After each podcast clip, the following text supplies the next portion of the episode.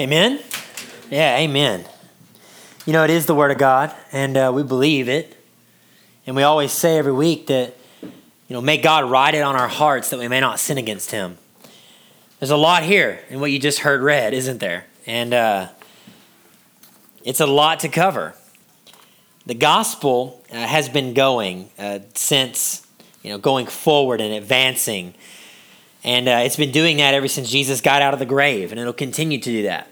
And what you just read is the gospel, the message, saving message of Jesus Christ, going to this region of ancient Philippi. Today, it's actually modern-day Philippi, still in the country of Greece. And the gospel was going forward in this text. I mean, in our text, the hope of Jesus goes forward despite demon possessions, then exorcisms, then beatings, then imprisonments, and then earthquakes. And despite all of that, the hope that is found in the gospel triumphs in the passage of Scripture you just heard read to you. Hope triumphs. Hope helps. Hope triumphs. Hope. Right? The gospel going to Philippi means hope has gone to Philippi. And that's the main theme of this passage, hope. Now, what comes to mind when you think of spiritual disciplines in a Christian's life? If you've been around church at all, you know that there are, you know, disciplines. There are things that you want to do as a Christian. If I ask you that, I bet some things come to mind, like reading your Bible, right? I mean, how many of you with a head nod, you know, you listen to me and say, yeah, read my Bible is a spiritual discipline, right? You want to read it more. Or praying comes to mind, maybe. You want to pray more. You want to fast, maybe.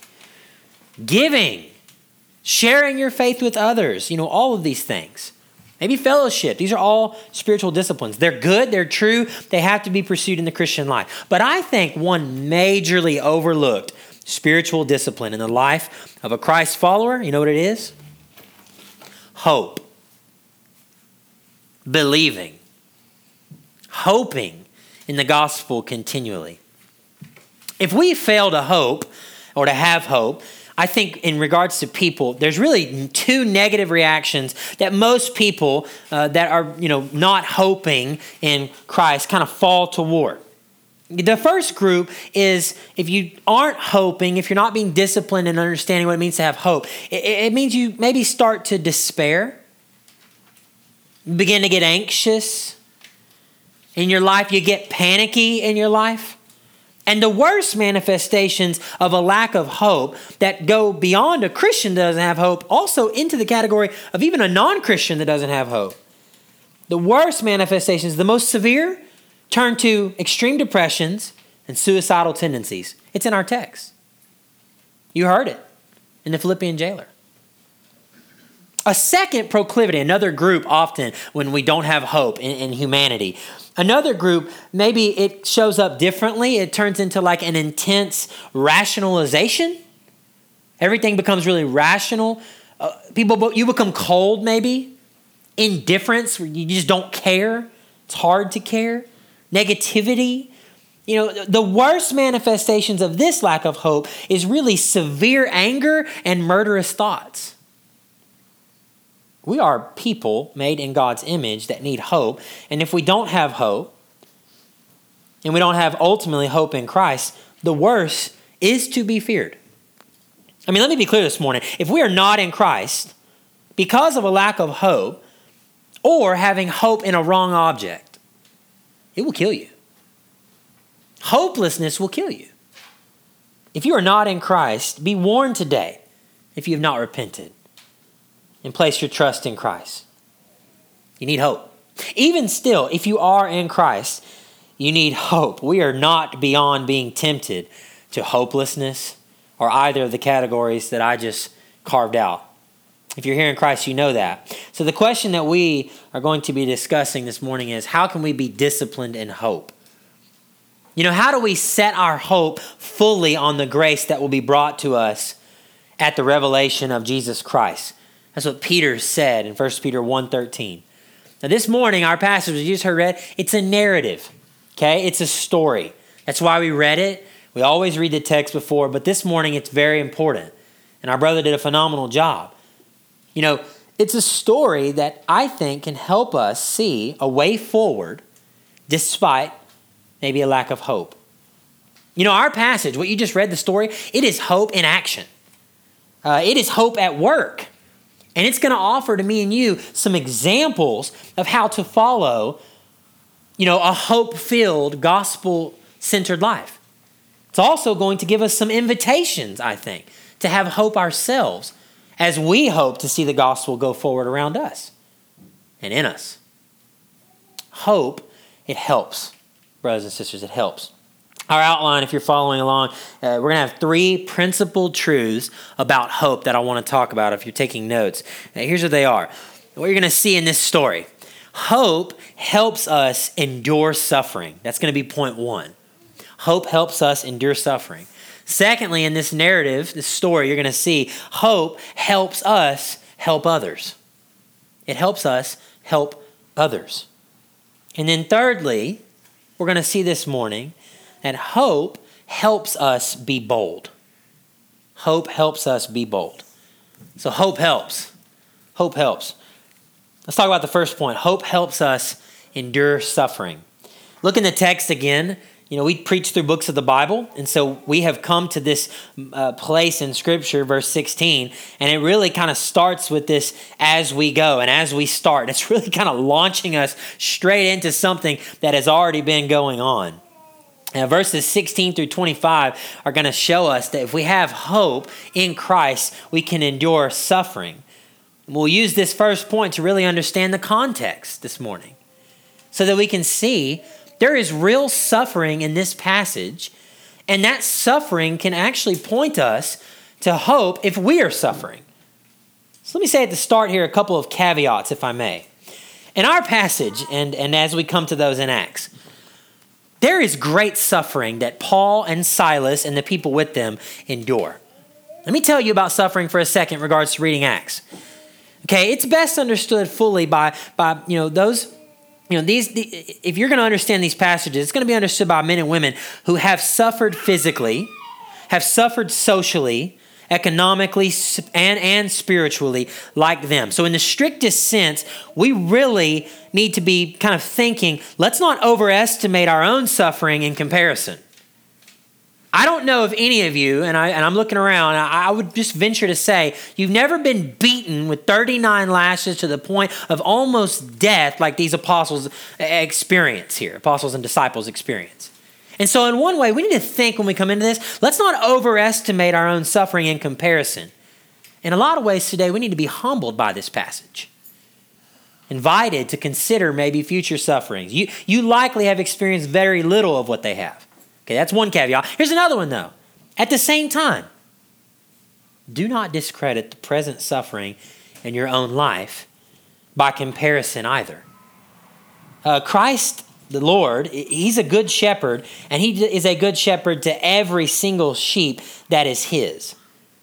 And so listen, if that's you, you need to also know, you know, if you're a sheep and he's the shepherd, whether you're a sheep that's thrown yourself over a cliff or you're falling off of a cliff and you're bashed to pieces, or maybe you just grazed on some bad grass and your suffering this morning is self-inflicted because you've wandered. I want you to know that Christ, and I can speak for the Lord here as the good shepherd, I hope to say, he cares about your suffering. So when you read this passage, don't discredit your own suffering. If you do either one of those things, you're going to not listen well. You're not going to learn what this text has to say. Especially if you minimize your own suffering. You'll never learn, you know, if you constantly dismiss your own, you'll never learn the spiritual impact that suffering is meant to have on you in your life. All right, that being said, those caveats out of the way, let's understand this passage so we can believe, so we can hope that we can endure suffering with Paul and Silas here. Verses 16 through 18, they picked up a continued work of God that's been going on in this city, Philippi. If you follow along in our church, you know Blake preached a wonderful sermon last week. It's online if you want to listen to it. But it told us God has already been at work in this city. He saved a woman named Lydia. I mean, God has opened her heart to believe the scriptures, and that happened at a riverside. And now there seems to be like a riverside church almost happening, you know, like just an organic movement of God here that God has saved Lydia, saved others, And Paul and his companions, they keep going back to this river, and that's where we pick up. And they're at this river, and they're kind of just going and teaching God's word and preaching the gospel, and people are believing, and that's really cool. But then, as you know, all of a sudden in this story, I mean, where did our first verse lead us? A slave girl who had a spirit of divination shows up. Now, that spirit of divination and this slave girl concept, these are really, really foreign to us in 2022, right? I mean, these are foreign concepts. But we need to understand them if we're going to see the suffering ahead. When it talks about this idea of a spirit of divination, it really literally in the Greek is a spirit of python is the word. And this may seem weird to you, but if you will remember, we're in the heart of a Roman-conquered Greece in this time in history, okay? The Roman Empire has conquered Greece. We're in Greece. We're in Philippi. And in conquering them, you may not know this, but when Rome conquered people, they were very intentional with either you join the Roman Empire and join the army, or you become enslaved to the Roman Empire. And those were your options. Now, the Greeks, they have this entire background and culture that is filled with art. It's the Greek myths, especially. This woman, this slave girl that is mentioned here, she is in every way basically filled with an evil spirit that most famously existed in an oracle of their time called Delphi, and it was this serpent figure, actually, that she has, basically they believe in Philippi that a god, Apollo, had slain and killed this evil serpent and then got control of it and then was using it to give mankind truths. And this girl working for these now Romans who have enslaved her has been possessed and is quite literally making them money by her ability to predict the future and fortune tell. That's what's going on here. I'm not going to sugarcoat it for you. Now that's weird, right? And we're sitting here today, that's confusing. Some of this would have been kind of charlatan magic and illusion. Some of it, however, guys, is truly satanic, demonic, and evil. And she shows up, and what is her plan? She is frustrating Paul. And over again, as they go to the river, she is following them, and this spirit, this evil in her, is speaking through her, and speaking an affirmation, but it's a mocking affirmation. And so when you see in your Bible there that it says she's following them, and she's saying, "These men are servants of the Most High God, who proclaim to you the way of salvation." That's true. That is who is here. That is what they're doing, and they are proclaiming that. But she's doing it in a mocking fashion. This goes on for many days. So I'm slowing down here because I want you to realize the scene here. In all of its bizarre turn for us, this is what happens. On the edge of missions, when the gospel's advancing, this kind of stuff is present sometimes, and in Philippi, it's there. Now, verse 18 tells us that this work of Satan and demons is happening, but Paul gets fed up with it. I love the book of Acts, don't you? Paul literally gets annoyed. I mean, it says, right? He's greatly annoyed at this girl who is doing this. And so this woman is mocking them. And, Paul says, hey, he's had enough. And he casts out this demon. And I want you to hear this morning that we don't know if whether or not this slave girl came to believe the gospel that Paul was teaching.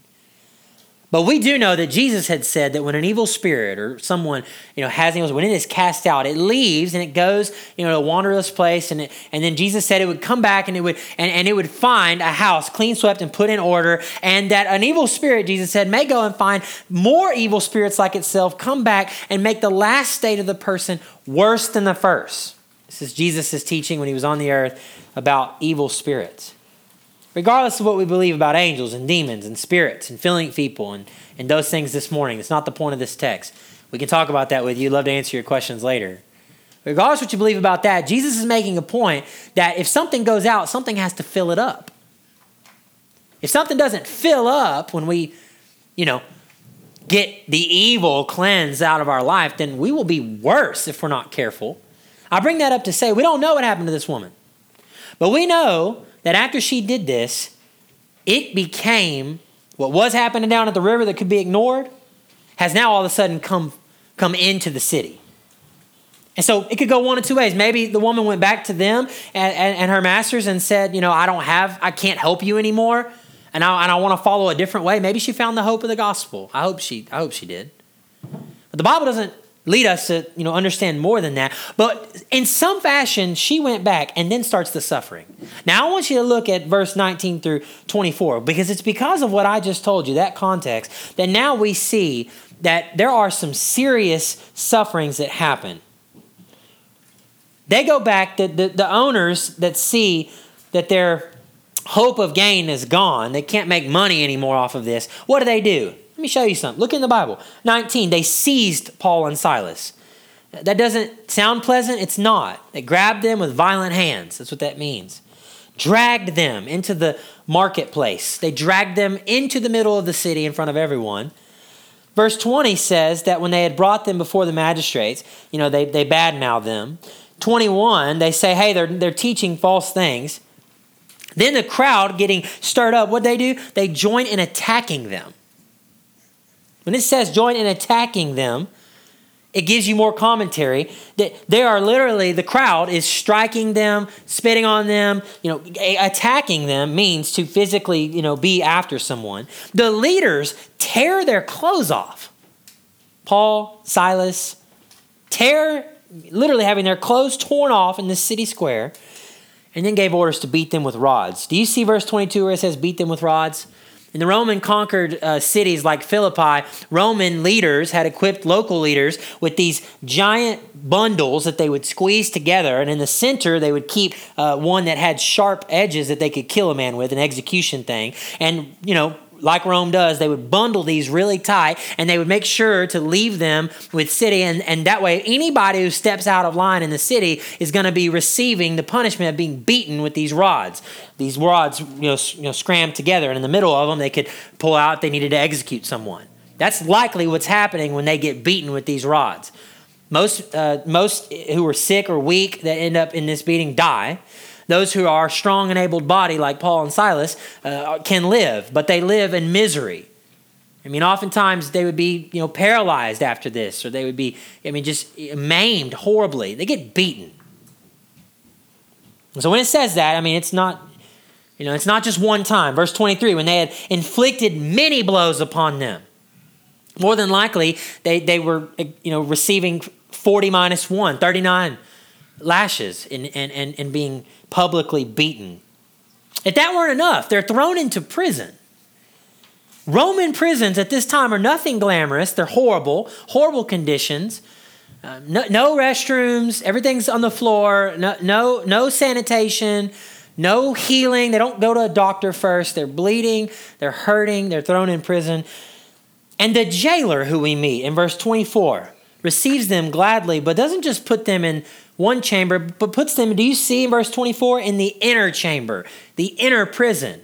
Oftentimes these were built on hills, and therefore the most lowest point would be the inner point, the worst place. All of the sewage would run to the center of it. All of the nastiness would be there. And if that weren't enough, he puts them in stocks. Roman prison stocks were designed to stretch your legs and your arms suspended as far as they could in hopes of inducing cramping. And that's what our brothers in Christ, missionaries to the city of Philippi, endured for the sake of the gospel. And there they are. Now that's some intense suffering, right? To be bloodied, bruised, beaten, broken down. Can you be this morning with me, with Paul and Silas in the stocks? What would you do? Would you complain? Cry out? Would you despair? Beg for death? What does hope have you do in the midst of such suffering? Well, look at the book. Look at verse 25, my friends. About midnight, Paul and Silas were praying and singing hymns to God, and the prisoners were listening to them. About midnight, they couldn't sleep, probably, right? I mean, cramping, misery, pain. They pray and sing? What? Like, what? I mean, I'm blown away when I read this. And I wanted to preach the context very pointedly this morning because I want you to just see it in the Bible. But I want to preach to you now because, for a minute, when you read this, surely you stop and say, that's unbelievable. We'll believe it because it happened. Aspire to it because it happened. That's the hope the gospel gives to a man who loses everything but their own life. That's what the gospel does to someone. When you've been transformed by the hope that Christ loved you enough to go and bear a punishment that your soul deserves forever in hell. When he did that kind of suffering for you, you will gladly sing at midnight amidst your own nasty sewage, strapped up in cramps-inducing pain, being almost at the point of death, and you'll sing a song to Christ. What? It's unbelievable. Crying out to the Lord of suffering, in their suffering, Paul and Silas identify with Jesus. Paul will write later to the Philippians, the Colossians, the churches that are in Corinth, and he will often reference the stripes of Jesus. And then he will often say, I boast in my own scars that I have so that you may see rightly the scars that he had. He shares in the sufferings of Christ. He has hope. This guy has hope. Silas has hope in the bottom of a Roman prison when they're nearly dead. And it's not just an arbitrary hope. It's a hope that remembers to sing. They sing songs. You know how glorious this is. They have enough of it. They have enough hope to fill the entire jail with it, so that other listening ears who have no hope are forced, literally a captive audience, forced to hear sung, our God is faithful, our God saves. We don't know what they sang. We know it was hymns, right?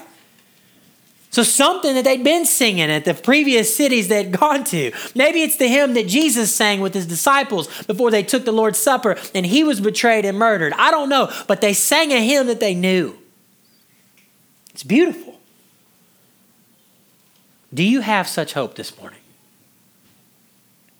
If you know Jesus, I'm going to tell you right now, this hope is yours. I'm serious. If you know Christ, this hope is yours. And I want to invite you, having seen their example now in application, I want to invite you to be disciplined in pursuing Christ in your suffering, whether it's happening now or it will happen. Let me give you some application, okay? Christ wants to transform all of your suffering into hope. So take everything that is suffering in your life and submit it to him. Because if you will do that, Christ will transform your suffering into hope. Look, be on guard in your heart against despair. Be on guard in your heart against depression.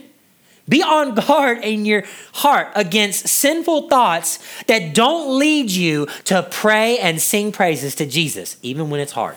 Be on guard. Be on guard. If that's your proclivity, what we talked about in the intro, oh me, oh my, I can't, I'm anxious, what am I going to do? Look to Jesus. Look to Jesus, give that suffering to him, and see, is there one that can maybe help you to pray again and to pray until you pray? And to sing until you start singing and then until you can really sing? I promise you there is in Christ. Be on guard in your heart against indifference, against dismissal. You know, they could have, instead of crying about it, they could have just gone real cold, right? In their own will, just gritted their teeth. All right, so be it then, God. So be it. And they could have dismissed. They could have had angry thoughts that led them to hate their beaters, hate their tormentors. How dare they do this to us? Listen, beloved, if that's your temptations, guard your heart against such things. Pray and sing and believe that Jesus is going to help you in the midst of suffering. He can soften the most angry hand. Don't you know he's about to do it? He's about to do it, isn't he? He's literally in this text about to soften the person who was angry and got pleasure out of torturing these men more. Hope should lead you to a place where you can pray and sing. So can I encourage you this morning? If you be in Christ, in times of suffering, lead your heart to pray and sing. Let me tell you a quick story. Joni Erickson Tada. Raise your hand if you've ever heard of Joni Erickson Tada before. Okay, a few of you. She had a diving accident when she was in her teens, maybe early 20s. Very active, and when she hit the ground when she dived off into water, in shallow water, she broke two of her vertebrae and became a quadriplegic. So her arms and her legs don't work from that point on. And she has lived now for 5 decades in a wheelchair. And Joni Erickson Tada has suffered greatly. There's a video, and I'll be glad to send you the link. If you want to ask me, I'll send it to you. Crossways put together a video where they're just asking her to reflect on 50 years in a wheelchair. Okay? She's known despair. Paul and Silas in prison. Joni Erickson Tada was suspended by her arms and legs for 2 weeks in traction. So miserable that God and angry at God that when people left the room and turned the lights off for her to get some rest, she remembers shaking her head as violently as she could, hoping that she could break her neck and die. And she gave her suffering to Jesus, saw Christ for what he is, the one who suffered for her, gave her life to Jesus, and now has had 50 years of honoring God through suffering. It's worth checking out. This is what she says, quote, "Suffering will teach you who you are.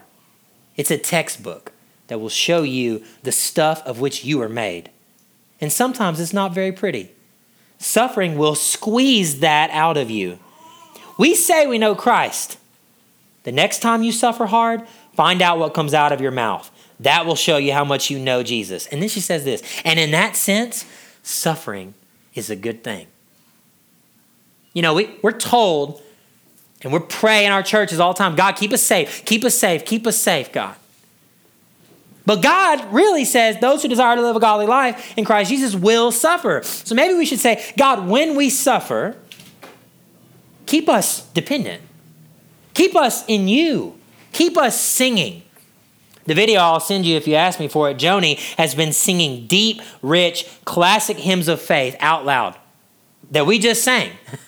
"Great is thy faithfulness." "And can it be that God could save me?" You know, she's been singing those for 50 years. And she has found in her suffering that there is a tender, sympathetic, merciful Savior that wants to point her in his sufferings to believe that he is enough.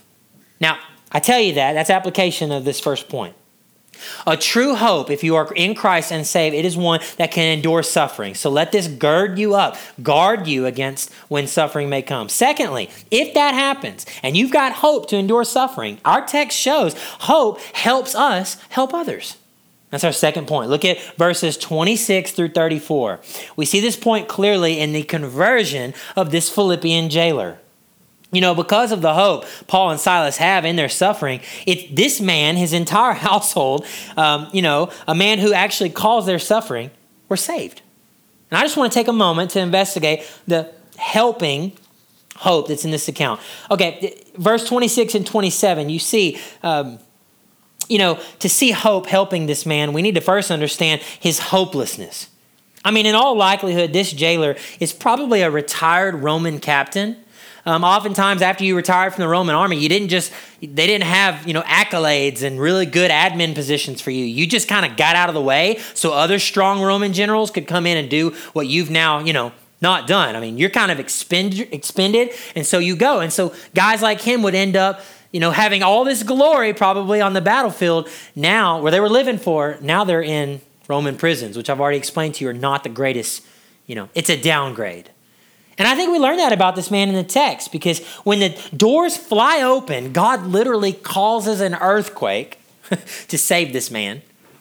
Pause real quick. If you remember last week, at a riverside, at a sweet little Bible study, there was Lydia, and all that had to happen was God said, "Hey, Paul says, hey, trust Christ, believe that he's the fulfillment of the scriptures." And God opened her heart and believed. Some people believe like that, and praise God for that, right? Praise God. I mean, some people have the testimony of, "My parents told me about Jesus my whole life. I love Jesus, and I can't remember not loving Jesus. I know I got serious about God, and he opened my heart to believe in him." Man, praise God for Lydia's. Some people need an earthquake. And this man needed an earthquake. right? But this torturer got his eyes on Jesus, because when the earthquake happens, everybody's free. What does he do? He defaults to despair. He grabs his sword and he shows he's only been living barely for a little bit of what he has left in this jail. And he says, now that that's gone, I've lost everything. I'm going to take my own life. He needs help. He needs the hope that Paul and Silas have, right? And he gets it. You know, this is an intense moment. A potentially hopeless moment, right? But God, verse 30. I love it, right? Verse 30 says that you know, he brings them out. He says to Paul and them, sirs, what must I do to be saved? Now, how did this guy know to ask Paul and Silas, what do I need to do to be saved? We need to ask ourselves that. Well, I think you need to realize that the thrust of this Luke is showing is hope that Paul and Silas had became instantaneously infectious when that man had a crisis. Like instantly, the hope they had became a billboard to him. He has literally overlooked any opportunity in his whole life to trust the gospel until this moment. Earthquake, Paul literally shouts out, don't kill yourself, we're all here. And God in heaven shines the hope of the gospel in this man's heart, begins to regenerate his life. He cries out in desperation. How? My life is a mess. Verse 30, what must I do to be saved? Likely this man probably doesn't even know what he needs to be saved from fully. He just knows that everything he's done has been bankrupt and has ruined his life. And now he needs to know, what do these guys have that they can look him in the eye with love?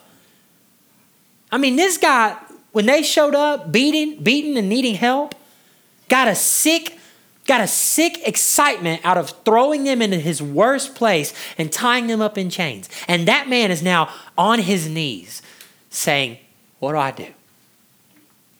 Isn't that awesome? God wants to use us. If we have hope, we're able to help those who don't have hope.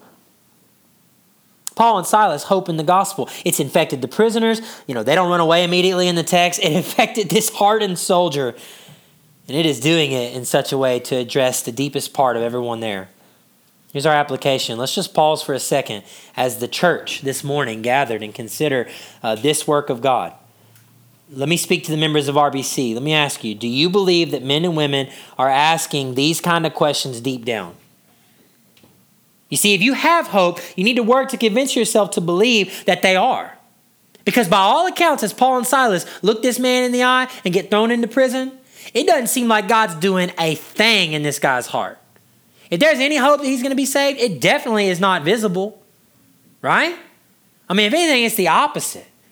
He's enjoying mocking. He's enjoying putting them away.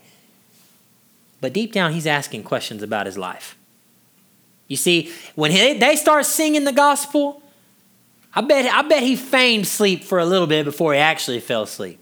I'm sure he heard them as they started wailing and, you know, with these other prisoners and this strange hope. And I bet it struck him to say, I'm uneasy in what I think I know and who I think I am. I think there's a lot of application here for us. If we have a real hope in the gospel, we need to start having hope for people that don't have hope. This man didn't have hope, but Paul and Silas were going to have hope for him. That's evangelism. Evangelism is trusting God all the time. All the time. Even when somebody we're sharing with, laboring alongside, maybe for years, doesn't come to know Jesus. We have to have hope in the gospel. Why? Because it's the gospel is the only thing. It softens the heart of Lydia's and helps them hear the gospel. It also sends earthquakes. But the point is that these workers were ready. They had the hope to help someone who didn't have the hope. Do you have hope that even, people you can't see believing that God is doing something when you share the gospel with them? I hope you do. Paul and Silas are ready with the gospel, even for one as vile as this man. You know, you realize this man chose, you know, after getting his orders, to put them in the nastiest part of the prison. And, you know, when you take into account everything I've told you today, put them in the stocks to cause them more harm. You know, then he's saved by the gospel and he has hope. And what happens? Let me show you something. What happens? Remember I said the point of this is what? Hope helps us to help people that don't have hope. Verse 32 and 33 again. Let's read them again. It says, they spoke the word of the Lord to him. How can I be saved? They spoke the gospel to him and to all who were in his house. Verse 33, and he took them the same hour of the night and washed their wounds. And he was baptized at once, he and all of his family. Do you see that? This man probably hasn't washed someone in his entire career and life. For real. But all of a sudden, overwhelmed with the hope that he's now received, he can't help himself. I mean, they wanted to baptize him. He believed, his household believed, they're going to baptize him right there into the forming church in Philippi. I mean, this church is going to come together. I mean, this guy's probably going to meet Lydia later. I mean, Lord is doing work in Philippi. A whole letter is going to be written to him later, right? But right now, before the urgency of baptism, he says, hold on a second. Let me heal what, like, let me show you, right? Like, let me grab ointment out of the prison here. Let me doctor your wounds before you baptize me. It's impressive. Hope endures suffering. Hope helps us help others. It's seen in the man. Finally, in closing, hope helps us be bold. Verse 35 through 40. For time's sake, let me remind you of what we've already had read to us in this section. Paul could be free to silently leave Philippi in this last bit of section, okay? The man has gone, talked to the police, told them what happened, and they're like, being freed. And they do not have to face these ruling officials. This man has served them to the point where they're able to leave. And so they are the ones, having been publicly beaten, thrown into prison, remind you, they could get away scotch-free, no issue, whatever. But Paul doesn't do that because the hope he has leads him to understand, I think, some words that Jesus gave. So, Jesus in Matthew 10, when he sent out his disciples, he told them to be wise as serpents and innocent as doves. Strange words. Well, the dove, the innocence of Paul and Silas, we've already encountered, right? I mean, in their innocence, they receive this whooping with rods. They're beaten almost to death. All the things that are them submitting to that is them, I think, being as innocent as doves. I mean, for the sake of the gospel, they'll endure suffering, right? If it means some will be saved, they do that. Now the serpent part in Paul and Silas is coiling its wisdom. And in wisdom, for the purpose of establishing the kingdom of God, Paul strikes. He's wise as a serpent here. And the same hope that makes me and you soft and sensible to the suffering we must endure, and the same hope that helps us to help others, is also a hope that can make us bold when we have work for God that must be done. Let me show you. Verse 37, Paul quotes, he quotes his fiery zeal here to the Corinthians, to the Philippi. Verse 37, but Paul said to them, so he's telling the jailer this, having heard that he can go, okay? He's telling the jailer, he's saying, hold on, they have beaten us in public. They have beaten us uncondemned. In other words, we didn't go to the court about this. In Philippi, there was a court system. This angry mob and magistrates, they skipped the court system, threw Paul into the streets, beat him half to death, and then left him in prison. Paul's saying to the jailer, hold on, they want to let us go? They beat us in public. They did it uncondemned. Men who are Roman citizens and have thrown us into prison, do they now want us to go out secretly? No. Paul's bold. His hope tells him, no, let them come themselves and take us out. Look, guys, Paul goes full Karen to the glory of God in this moment, for real. He literally calls on everything he can in this moment to say, oh, they want to squash out what they think they've squashed out? Nah. Jailer, go to them. Tell them, no, we're Roman citizens. We are here and not going anywhere. We've endured this. Why? Well, because he has in mind a boldness that will advance the kingdom. You see, Romans were not to receive this type of punishment. When he talks about his Roman citizenship here, the law then was to inflict corporal punishment like this on a Roman citizen. It was a grave violation of Roman law. To do it without any case, like with any court system, was unheard of. I mean, look, someone's getting fired. That's the idea here. Paul knows they got a system and they've broken it, and he's going to point it out. He's going to exploit it. He's going to say, hey, hold on a second. I want some accountability in this. So Paul stays with the jailer, arms folded, in bold disobedience to these rules. Now what happens? Well, they come begging forgiveness. Look at verse 39. They came and apologized to them. They took them out and asked them to leave the city. Now Paul's bold here. He makes these leaders come, realize what they've done, and he tells them, they tell him, okay, we're sorry. They took him out of jail finally. They asked him to leave the city. Now, Paul's boldness, leading them to apologize, I think leads me and you to ask ourselves, is that the hope we have for boldness? Is boldness meant to put your enemies in their place? Is that Paul's purpose here? You should ask that. It seems like it, right? I mean, Paul's like, I'm going to stick it to them. We're Roman citizens. They acted foolishly. That's what it seems like. But that's not what's happening here. You see, Paul doesn't mind disappearing in the night when he has to. He's done that. His testimony was he got to be lowered in a basket himself to avoid persecutions. So he's wise as a serpent. He knows when to quit. But he also knows that Lydia and this jailer and anybody else who's believed, you know what they are? They're babes. They're infants. They're baby Christians. The church isn't formed yet. The work isn't done. So Paul, who has hope to endure suffering, who has hope to help those who have no hope, and then now has hope to be bold, he's bold for the sake of another. You see, this is the center of the conclusion of this. Boldness to be back in the eye of your enemy, that's not boldness, it's cowardice. If you're only bold to those who hurt you, how are you any different than somebody who acts that way all the time? Oh, you hurt me, I'm going to hurt you back. Oh, you messed up, I'm going to hold you accountable. That's not Paul's heart. Paul has in mind, I'm going to stand here and I'm going to do a work, even if it costs me my life again. I mean, he's willing to die on this. Why? Because he wants to make sure that if he does leave Philippi, which is the plan, he's been called, right, to continue in his apostolic mission.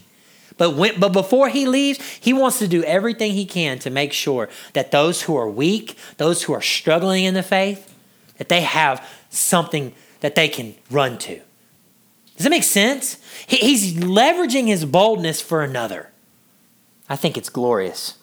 They come and apologize. They take him to leave the city. Does he leave the city? No. Look at verse 40. They went out of the prison and continued on their journey? No. And visited Lydia. They visited Lydia. And when they had seen the brothers, you see that? Now we've got plural, brothers and sisters, Adelphi here, Christians. When they had seen them, they encouraged them. You know what they did? They preached the gospel. I bet they sang some of those hymns. I bet they taught through what happened, right? I bet they began to do these normal things that Christians do, things me and you did this morning. They did those things. They probably took the Lord's Supper together. Paul has probably begun to identify leaders that he'll write his letter to later. I mean, all this happening. And Paul, because of his boldness, he was wise to be bold. Now he's able to really kind of form up this group before he leaves them. He's committed to discipleship. I mean, the applications are endless, but in closing, let's consider one major one. If you have hope in Christ this morning, will you let your hope in Christ lead you to boldness that always puts others before yourself? That's the greatest application from this regarding boldness. True boldness always considers the needs of another before itself. That's true courage. Elizabeth Elliot once said, "If my life is broken when given to Jesus, it is because pieces will feed a multitude, while a loaf will only satisfy a little lad." True boldness says, break me into 1,000,000 pieces if you have to, because it'll feed more people. I'm more interested in taking care of others than my own interests. That's the heart that has believed the gospel. We must pursue this boldness in humility right now in our own lives. When you read this morning, consider the opposition that surrounds you. Maybe there are loved ones that you're trying to reach. Maybe there's people in our church, RBC, that we're trying to reach, right? I mean, some of them live with us, right? Some of them are in our families. We're going to meet them on campus. We're going to talk to them out on the streets and in the coffee shops. People that don't know Jesus as the way, the truth, and the life. And what will be very rewarding to you is when you will take boldness, when you have an opportunity to share, if you will think, I'm going to do it because I love them and I'm going to put others before myself. That's true boldness. All right? When you care about a weaker Christian and instead of going on and thinking they're keeping you behind, you sit with them for a while. You disciple them, you teach them, you hear them out, you pray with them. This is what Paul wanted to do. If we're going to have hope to endure suffering, if we're going to have hope to help others and be bold, we must be disciplined in that hope. Jesus is the way, the truth, and the life. No one comes to the Father except through him. Jesus is also, as you live, having come through him, he still remains the way. So do it the way he did it. He still remains the truth. So believe in him, and he still remains the life now and into eternity. If you get that deep, deep inside your heart, you know what'll happen? You'll endure suffering. Whether you're suspended in straps, whether you're hanging in the middle of a prison, or whether you're on the riverside making purple goods for people like Lydia. I don't care where you are, when you get it, you'll know it. In order to do that, you have to turn to Jesus in faith. Some of you are doing that today, I hope, for the 500,000th time. But we get to be reminded every other week at RBC when we come to the Lord's table that we have this hope and it can't be taken from us. And so before we take the Lord's Supper and lead you in that, we are going to sing a hymn together. And the hymn we're going to sing is Whatever My God Ordains Is Right. It's probably something similar to what Paul and them were singing.